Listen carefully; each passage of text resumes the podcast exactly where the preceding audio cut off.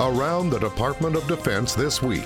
This is your DoD Weekly News Recap. Don't turn your back on ISIS. I'm Navy Petty Officer James Bliley. The conditions that allowed ISIS to grow in the first place remain, despite the collapse of its caliphate, the outgoing commander of U.S. Central Command said. Army General Joseph Votel said it is necessary to maintain a vigilant offensive against the now largely dispersed and scattered terrorist organization.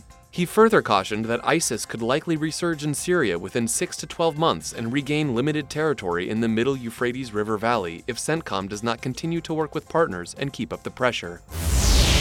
Acting Defense Secretary Patrick Shanahan authorized the commander of the U.S. Army Corps of Engineers to begin planning and executing up to $1 billion in support to the new Department of Homeland Security and Customs and Border Protection. These funds will be used to support the request to build 57 miles of 18 foot high pedestrian fencing, constructing and improving roads, and installing lighting within the Yuma and El Paso sectors of the border in support of the February 15th National Emergency Declaration on the southern border of the United United States. The Defense Department has the authority to construct roads and fences and to install lighting to block drug smuggling corridors across the international boundaries of the United States in support of counter narcotic activities of federal law enforcement agencies.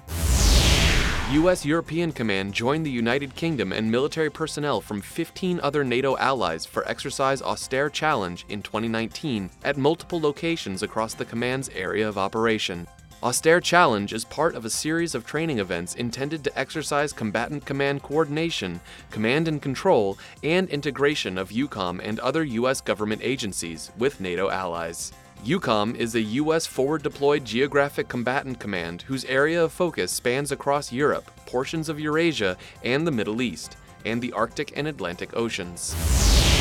Acting Defense Secretary Patrick Shanahan welcomed the Brazilian Defense Minister to the Pentagon for talks about the military to military relationship between their nations. Our U.S. Brazil relationship is entering a new era and growing even stronger. Brazil is a respected strategic partner. I'm excited to build on this moment with you and make concrete advances to keep both Brazil and the United States safe. The Secretary told his Brazilian counterpart that his country is a respected force for peace, and the U.S. military looks forward to working with Brazil. Brazil's leadership in our hemisphere and beyond is welcome and impressive, from military exercises to professional military education to space. This includes cooperation interoperability, defense industrial collaboration, research and development, cyber and space. That's your DoD News Weekly Recap. I'm Navy Petty Officer James Bliley. You can find more stories about your military on defense.gov and by using the hashtag KnowYourMil.